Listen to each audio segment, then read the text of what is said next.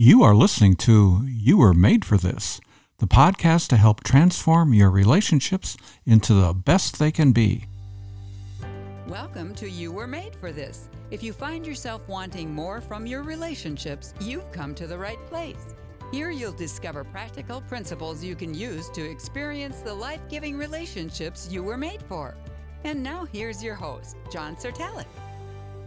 Well, hey, thank you, Carol. I so appreciate your introduction. And hello, everyone, and welcome to episode 117 What to Do When People Criticize Us. Now, unless you've been raised by wolves and live in a remote forest out in the wild, it's really impossible to go through life without being criticized at one time or another for one thing or another. How to respond to criticism is a relationship challenge. Do we go on the defensive and confront our critics? Or do we cower and retreat with our tail between our legs?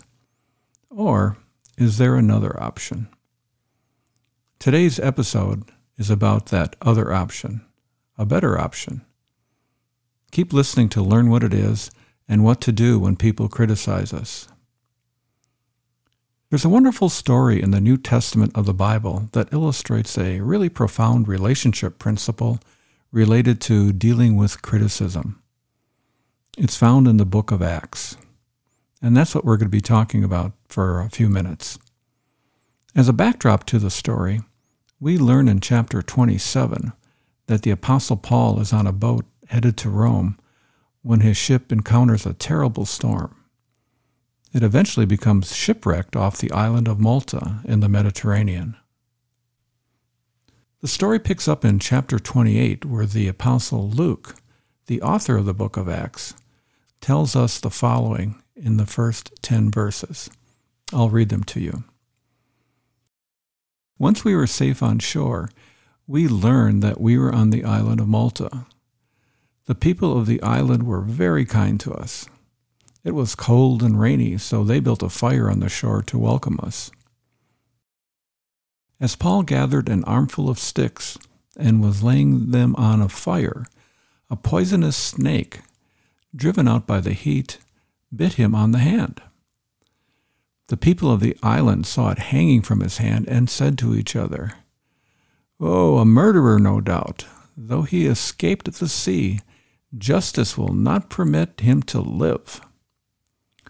But Paul shook off the snake into the fire and was unharmed. The people waited for him to swell up or suddenly drop dead. But when they had waited a long time and saw that he wasn't harmed, they changed their minds and decided he was a god.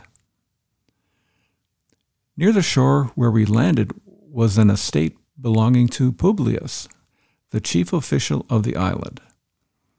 He welcomed us and treated us kindly for three days. As it happened, Publius's father was ill with fever and dysentery. Paul went and prayed for him, and laying his hands on him, he healed him. Then all the other sick people on the island came and were healed. As a result, we were showered with honors and when the time came to sail, people supplied us with everything we would need for the trip. Let's start by considering the context of the criticism that Paul faced. You know, the people of Malta were very hospitable and welcoming to these shipwrecked sailors and their passengers. Luke describes them as very kind people in verse 2. They take in Paul and his fellow travelers and cared for them in the cold and rain with a warm fire. Later in the story, the chief public official of the island is described as kindly. He himself hosted these shipwrecked sailors for three days in his home. You know, these were very kind and, and a relational people, that's for sure. But the crux of the criticism of the islanders was when they called Paul a murderer because a snake bit him on his hand. They demonized him based on limited information. It comes out of their worldview that really had no basis in reality. A snake biting a person does not mean the person is a murderer. But they developed a mythology like this to explain things they didn't understand. And before we become too critical of these islanders, don't we do the same thing to make sense out of the world we live in? We all want answers, even to the unanswerable. But to their credit, the people of Malta, when they saw that no harm had come to Paul, quickly changed their minds. But then they go to the opposite extreme and call him a god. A murderer one minute, a god the next. How quickly their evaluation changed. There's some interesting things we uh, can observe about Paul in this brief passage. First of all, he helped with the fire by adding logs to it.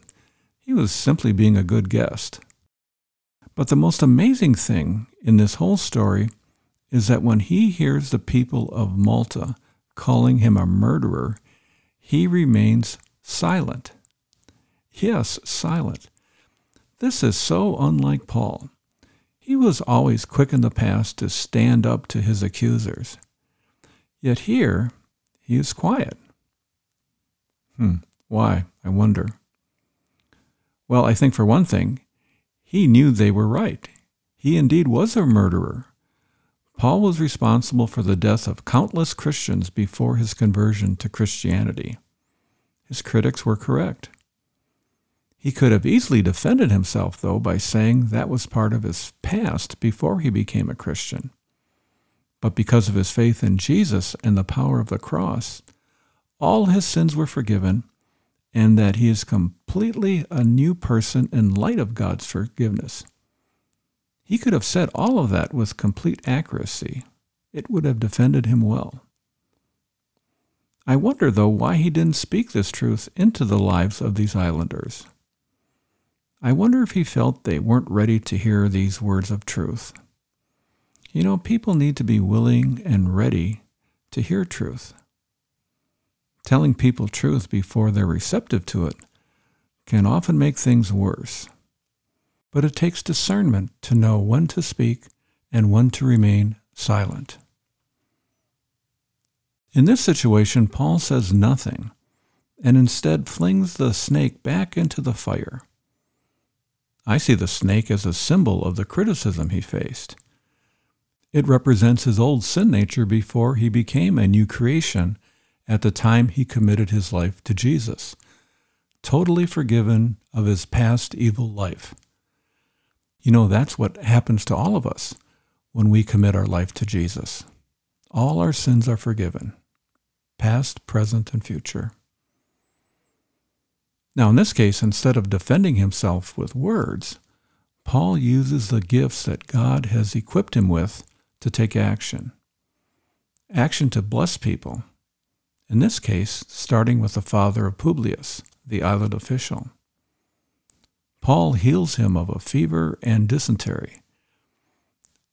And then other sick people flock to him, and Paul heals them too. I love the last line from this passage from Acts 28. Here's what it says As a result, we were showered with honors, and when the time came to sail, people supplied us with everything we would need for the trip. Wow, what a what a beautiful story and example for us and how to respond when people criticize us. So what does this all mean for you? How can you use what you've heard today to improve the relationships in your life, especially when people criticize you? Well, I've got a few ideas. First off, be as honest as you can with yourself is there any truth to what people are criticizing you for? If so, do I need to apologize to anyone? Do I need to make things right with someone? You can also ask yourself, what does Jesus say about me? Even if my critics are 100% accurate in their judgment, what does Jesus think about me? Hmm. Finally, Ask God for wisdom. Wisdom to know what to say to my critics and when to say it. And then wisdom to know when to remain silent and when to let my actions speak for me. Here's the main point that I hope you remember from today's episode, the main takeaway. It's this. When people criticize us, remind ourselves of who we are because of what Jesus did for us on the cross. Ask the Holy Spirit for wisdom to keep doing what Jesus called us to do, just like Paul did, regardless of the criticism. I'd love to hear any thoughts you have about today's episode. Just send them to me in an email to john at caringforothers.org. Or you can share your thoughts in the leave a reply box at the bottom of the show notes. For today's episode, I'll close with the July 13th devotional reading from Sarah Young's book, Jesus Calling. You may know the author of this devotional writes from the perspective of Jesus, speaking to us in the first person, and in our case to you and to me as listeners. Here's what it says I want you to experience the riches of your salvation, the joy of being loved constantly and perfectly. You make a practice of judging yourself based on how you look or behave or feel. If you like what you see in the mirror, you do feel a bit more worthy of my love. When things are going smoothly and your performance seems adequate, you find it easier to believe you are my beloved child. When you feel discouraged, you tend to look inward so you can correct whatever is wrong. Instead of trying to fix yourself, fix your gaze upon me, the lover of your soul. Rather than using your energy to judge yourself, redirect it to praising me.